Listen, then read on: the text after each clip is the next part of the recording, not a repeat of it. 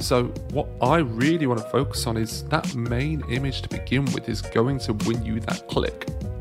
So, first and foremost, obsess over it.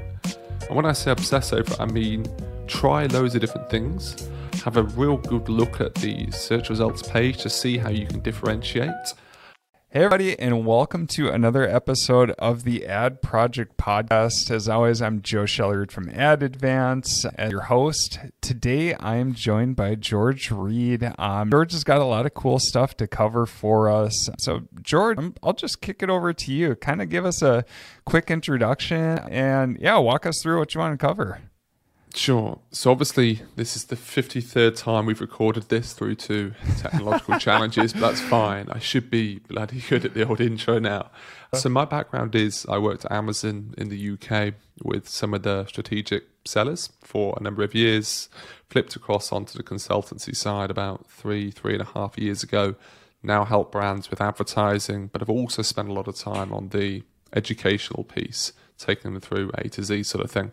But our bread and butter now is the advertising and then just like creating a lot of content. I like to see my role in this Amazon world is essentially just to go out and learn and read and consume and then just share my thoughts and what I'm consuming, which is quite a simple yeah, and, enjoyable role and it was really I was excited to have you on the show too. For anybody who follows George, you'll probably note that I, I love some of you. You can be blunt at times. You can get a lot of contrarian comments and everything too. But it's it's always awesome to see. It's a great outside perspective on you know think through some of these items, and you're not just gonna get you know the traditional like talking points and everything too. So that, that's what's fun is I don't know.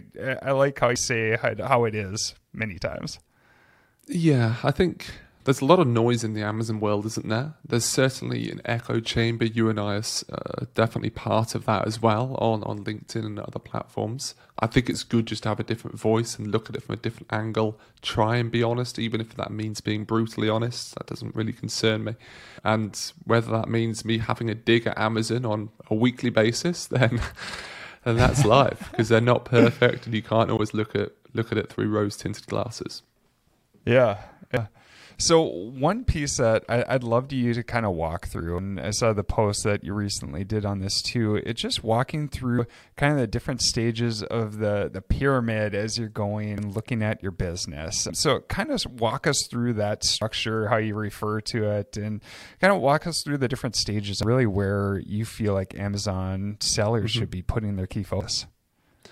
Absolutely. So the strategy you're referring to, I labeled the mountain strategy. It's a bit of a corny name, but it is what it is. I've kind of had this in my head subconsciously from my time at Amazon. I labeled it a few years ago.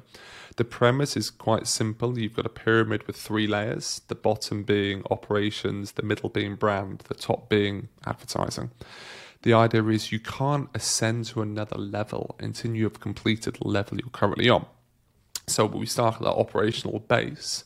What we're really looking at there is whether or not you're prime eligible with your with your selection and whether or not you can stay in stock. So we're looking at seller fulfill prime and FBA, and then we're looking at just good operational capabilities to stay in stock. They're your two pillars. There's other cute things that go into that, such as what are you doing with your packaging at the start of your operations to ensure it's very good at the end but that also blends into the branding piece, which I'll come on to now. So once you've nailed that, you can then look at the branding.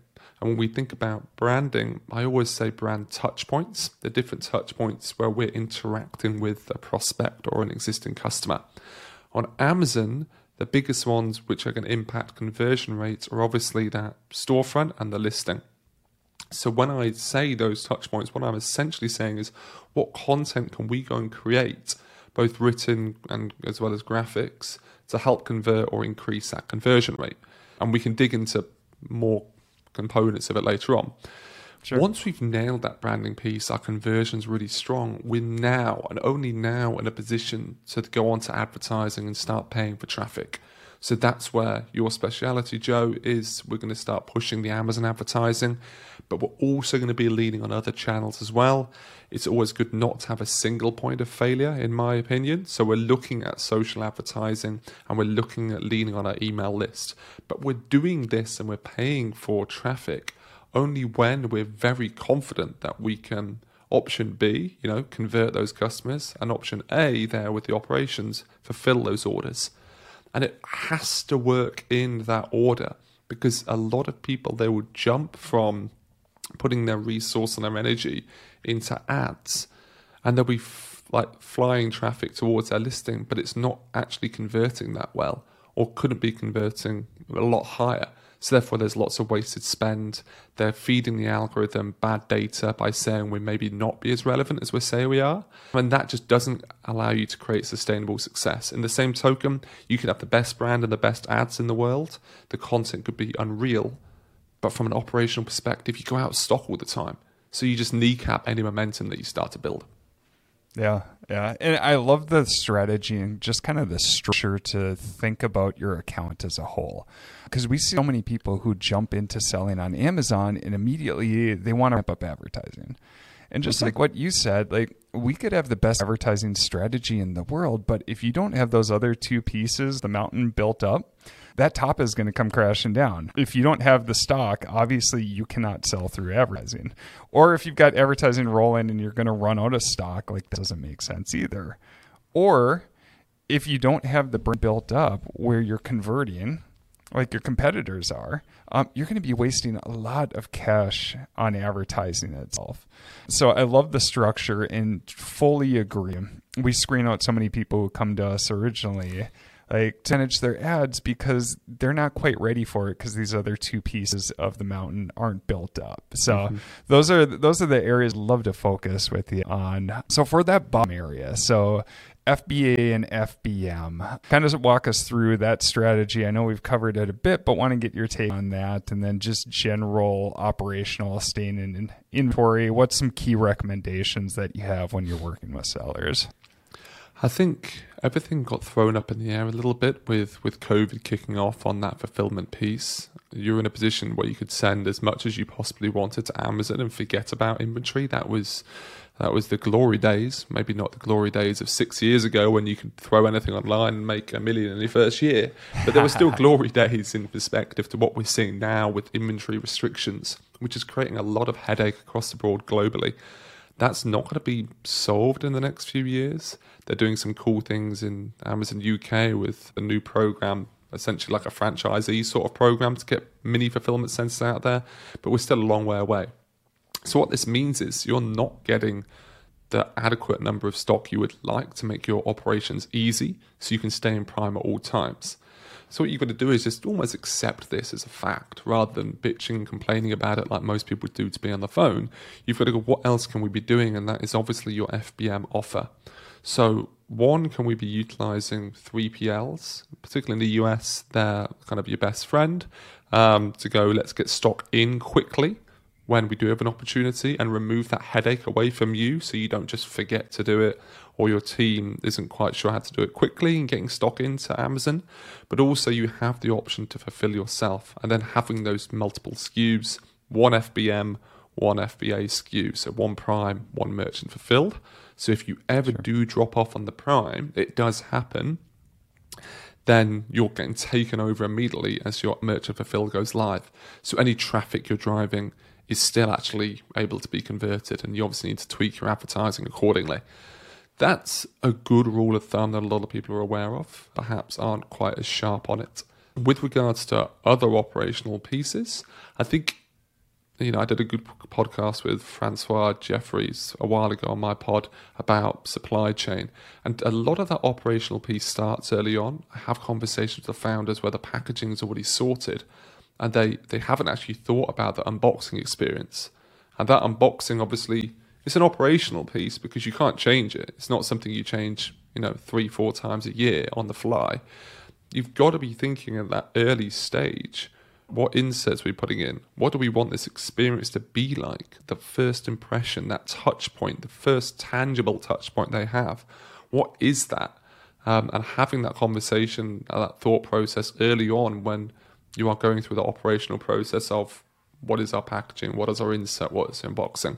It kind of blurs the line between the two, but it's something to be aware of because once it's in, you're then not able to go, oh, we want to put some inserts into it now. It's not as clean as that. And obviously, inserts are a big piece at helping drive that recurring revenue, help you win customers. help you raise brand awareness by people sharing. Um, lots of kind of juicy benefits there. So that tackles the operations. Any any questions on yeah, that? yeah, and, and, so I mean, just to reinforce a couple points, I think having the flexibility between FBA and FBM is so huge, and especially over the last year and a half, we've just seen the impacts of that. And personally, what I've seen more too is like back in the day, you go out of stock and you could come back in stock and kind of pick up where you left off. But recently, we've been seeing so many cases where somebody has so much momentum and then they go to stock because they can't send inventory into Amazon's warehouse. And then once we get back in stock, that momentum is just completely gone. And it's almost like treating it like a new product launch strategy. I, have you seen the same thing? Yeah, it's it's quite funny. Like if I used the app for a long time, Keepa, K E E P A, and it was a simple app which would plug into your ASIN, and you could just see where, like a friend of mine's ASIN, he had a very successful workout log, and you could see the sales rank just getting stronger and stronger, and then plummeting, and then it would build up again, no doubt, but it would be a three, four week period where during that period, because we manage his ads as well, you had to bid a bit harder. You had to pay a bit more because your sales sure. rank wasn't as strong for those keywords. So you had to work harder for that period as you built back up. And you may never get there. But when you're, when I say working harder, that essentially means it's just costing you more money because you're paying more. But it's also costing you money as a business because you're not making the sales you were before when you had achieved that organic ranking across those key search terms of yours. So it really does kneecap you. And that is why it's the operational base, because without that, it's difficult to create sustainable success, as in consistent, predictable revenue that's growing each month. And absolutely right, that momentum piece is, is huge. It's why, you know, when we talk about Amazon giving you a bit of a up with the halo effect in the first circa 14 days, they like new selection, they give you a hand. Really capitalize on that that little boost they're giving you because you're not going to get it elsewhere. Same principle sort of applies. If you get any momentum, it's so powerful to kind of cling on to it basically. Yeah, yeah, I definitely agree. And just one other note too, like so Amazon's had to limit inventory coming in, and I mean the core issue is actually a really good issue for e-commerce sellers. It's because sales on e-commerce have just picked up so much that their warehouses can't handle the demand. Um, mm-hmm. So that's great, but obviously it constrains sellers quite a bit. So I think key thing that George is hitting, and I definitely agree, is just having that optionality and that flexibility. We know what the world's going to throw at us going forward, but having both the FBA and the FBM SKUs available, so you don't go to stock and lose that momentum, is really huge. Yeah, so, and and those that are able to be a bit scrappier, jump on things quickly, um, are obviously going to capitalize there as well. But yeah, you're absolutely right. Yeah. So walk me through. All right, we've got the inventory stock now. Operationally, we're set up and we're we've got the products available and we're ready to handle it. Um, really excited to hear your take on conversion rates and personally super passionate about conversion rates because again with the best advertising strategy in the world if you don't have a product listing that's going to convert well it's going to be a struggle to make it. So this is really really critical. So walk me through you're looking at a product listing. What are the key things you're looking at? What do you recommend? Points I mean, it comes as no surprise that a man in advertising likes conversion rate. It does make the team look better. If the advertising is For firing sure. to a page that converts, we look like we're doing a great job. So I'm not surprised there. I think the first thing to be aware of is what is that big pillar that you care most about? And for me, that's always the main image because if you've got the best A plus page in the world that you spent whatever like two grand on, I've heard some people charge. That's yeah. great but if no one sees it, it doesn't matter. So, what I really want to focus on is that main image to begin with is going to win you that click. So, first and foremost, obsess over it. And when I say obsess over it, I mean try loads of different things, have a real good look at the search results page to see how you can differentiate. I know Thrasio are introducing things where there we go, and we actually just changed the packaging because sometimes the packaging was just shit, so it didn't work against the, the kind of the, the, the rest of the shelf. So therefore, we needed to do something different to stand out, and that sometimes means just starting again with the packaging. Obviously, they've got the funding to do that. It's not an option for everyone. But with that main image, best practice would obviously include removing the white space. No one likes it. Kind of fill that image as much as possible. Um, looking to use, and it's a grey area, looking to use overlays where you can. In the consumables category, I see it a lot where people have made their packaging and they haven't thought of what this would look like from a digital perspective. So therefore, protein bars, for instance, one of the things I care most about is the level of protein. I don't actually care about the sugar content. Other people care more about sugar. Depends the type of brand you want to focus on. But time and time again, I see protein bars not highlighting that key selling point for me when I'm scouring the shelves or the digital shelf, which is how much protein is in it, like 8 grams, 4 grams. If there's a percentage, I just ignore it because it's irritating. And that is feedback you could take on board as well when we think about the digital perspective and you're scrolling through the search results page, are those key points visible within the image, within your packaging? If they're not, you're almost not solving that customer's problem or question within the kind of point where you're going to get the click. If you do solve that, you're going to get the click. The same, we worked with a female healthcare brand recently, and they didn't specify the, the quantity. So the person had to kind of play the maths game in their head, look at the copy and the title, look at the price, and try and kind of build it together if it didn't have the price per X, which some of them don't. So having that information front and center on your main image is really powerful. If you don't have it on the packaging already, looking at an overlay, if you can trick the algorithm, I recommend trying because I don't think that the punishments are that tough right now. You may get kind of a hand slap, but you're not going to get suspended. It's worth kind of trying to be a little bit cheeky and then them saying this isn't a very good front image, please remove it, and you remove it, fine. Because an overlay isn't allowed, but if you layer over the image itself, so it looks like it's part of the packaging, you can get away from it. But mixed reviews in Europe, I've heard different things of people getting su- suppressed quite quickly. Another I heard recently from a chap at Unilever's head of their kind of digital advertising or digital kind of storefront is if you have a, a long image, whether it's they do a lot of shampoo bottles, perhaps don't look to have the whole image in there because that creates loads of white space to the right and the left of it. Try chopping it in half and just creating kind of a top version of it. So therefore it's more of a square image. And that is obviously going to look more stand out, more of a presence on the experience when you're scrolling on that search results page. And it's also a little bit different. All of this then comes back to experimenting. So utilizing tools like PickFu to go, I don't know what's going to work perfectly, but I'm going to ask. Or, you know, the brother's got a very successful hair care brand at the moment and they've got a monstrous Facebook group. So just ask your customers, what are you more likely to click on? That's real hard data from your target prospect. PickFu perhaps can be, it's all American data, firstly, so you're not getting European insights, and that could impact the quality of the results. But split testing is, is one there. So that's the main image. Sure. Um, and and one piece that I want to get on too that I've heard you say before is that when you're looking at a listing, you just ignore all the text and you scroll down and just look at all the images and see do I get do I do I know do I understand the product itself just by looking at the images? And after you said that, I went back and kind of looked at how I, I, just analyzed how I'm scrolling through different product listings.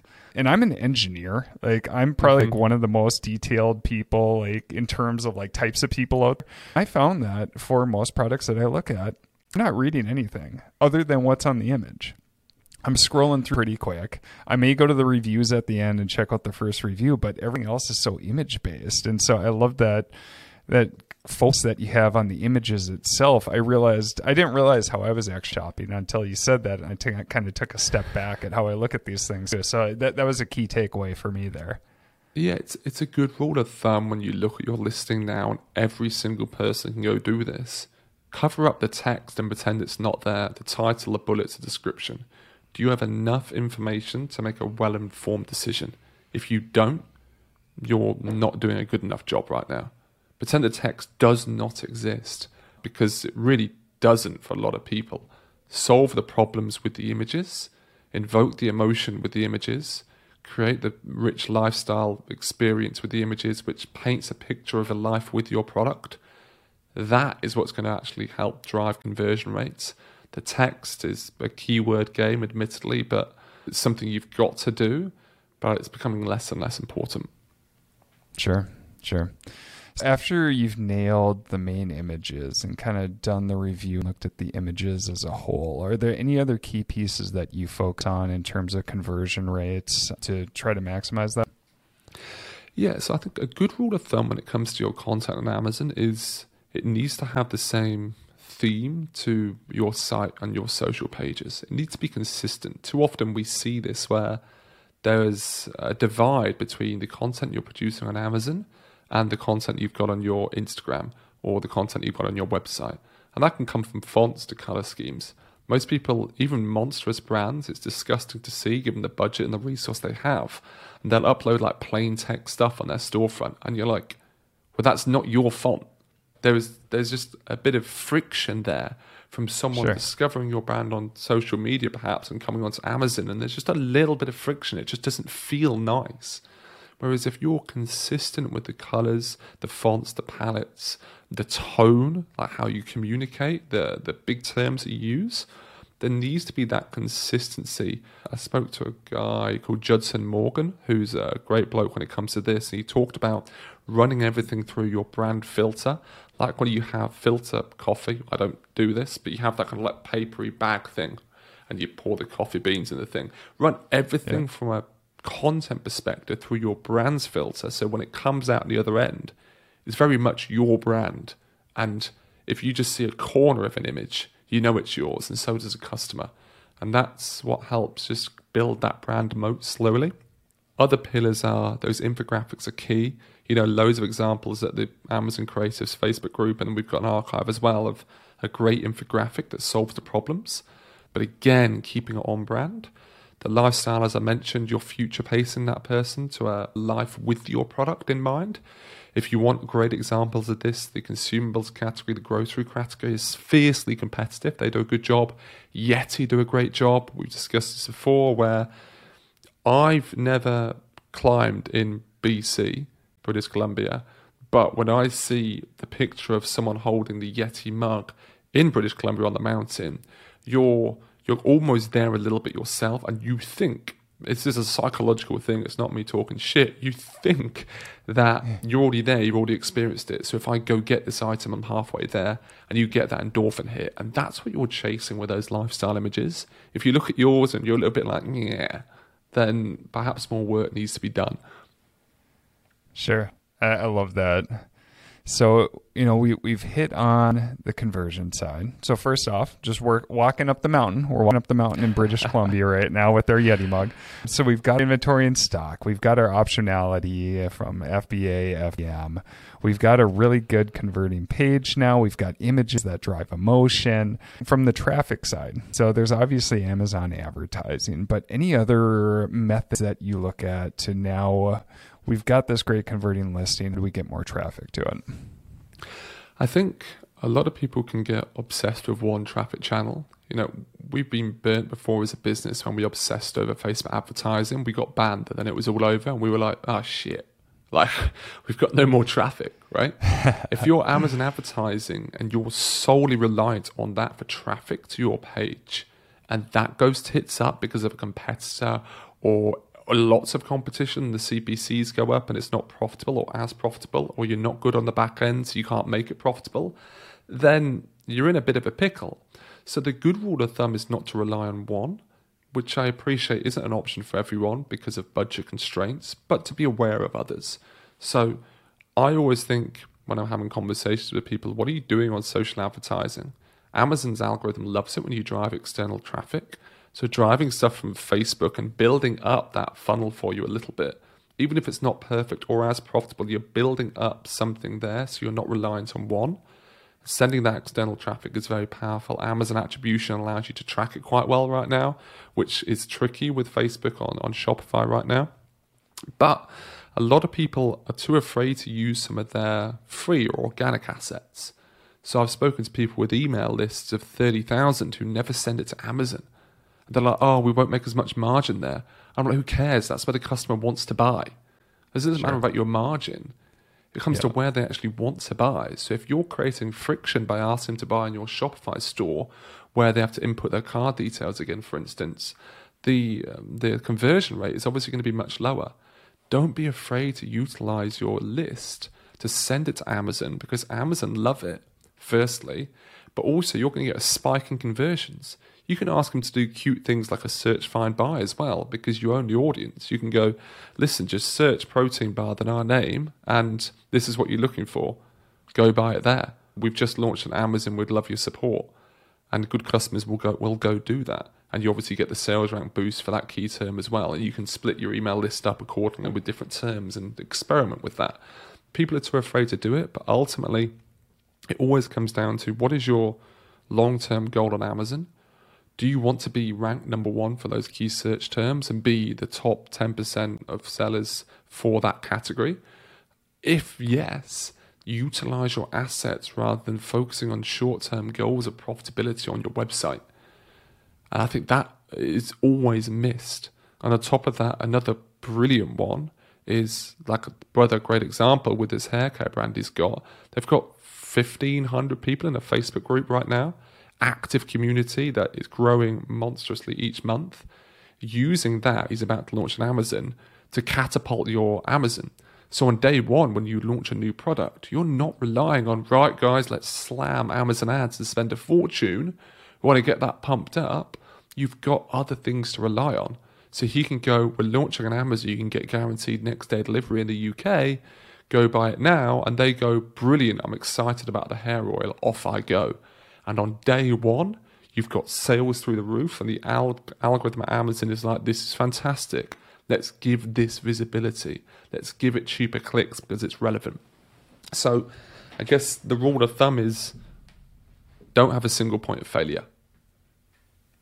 I love, I love it. Yep. And Amazon's even incentivizing this now for driving external traffic onto Mm-hmm. the site too. It's a key focus for them too. It's great for them. And if they can make it cheaper for us to do, even better.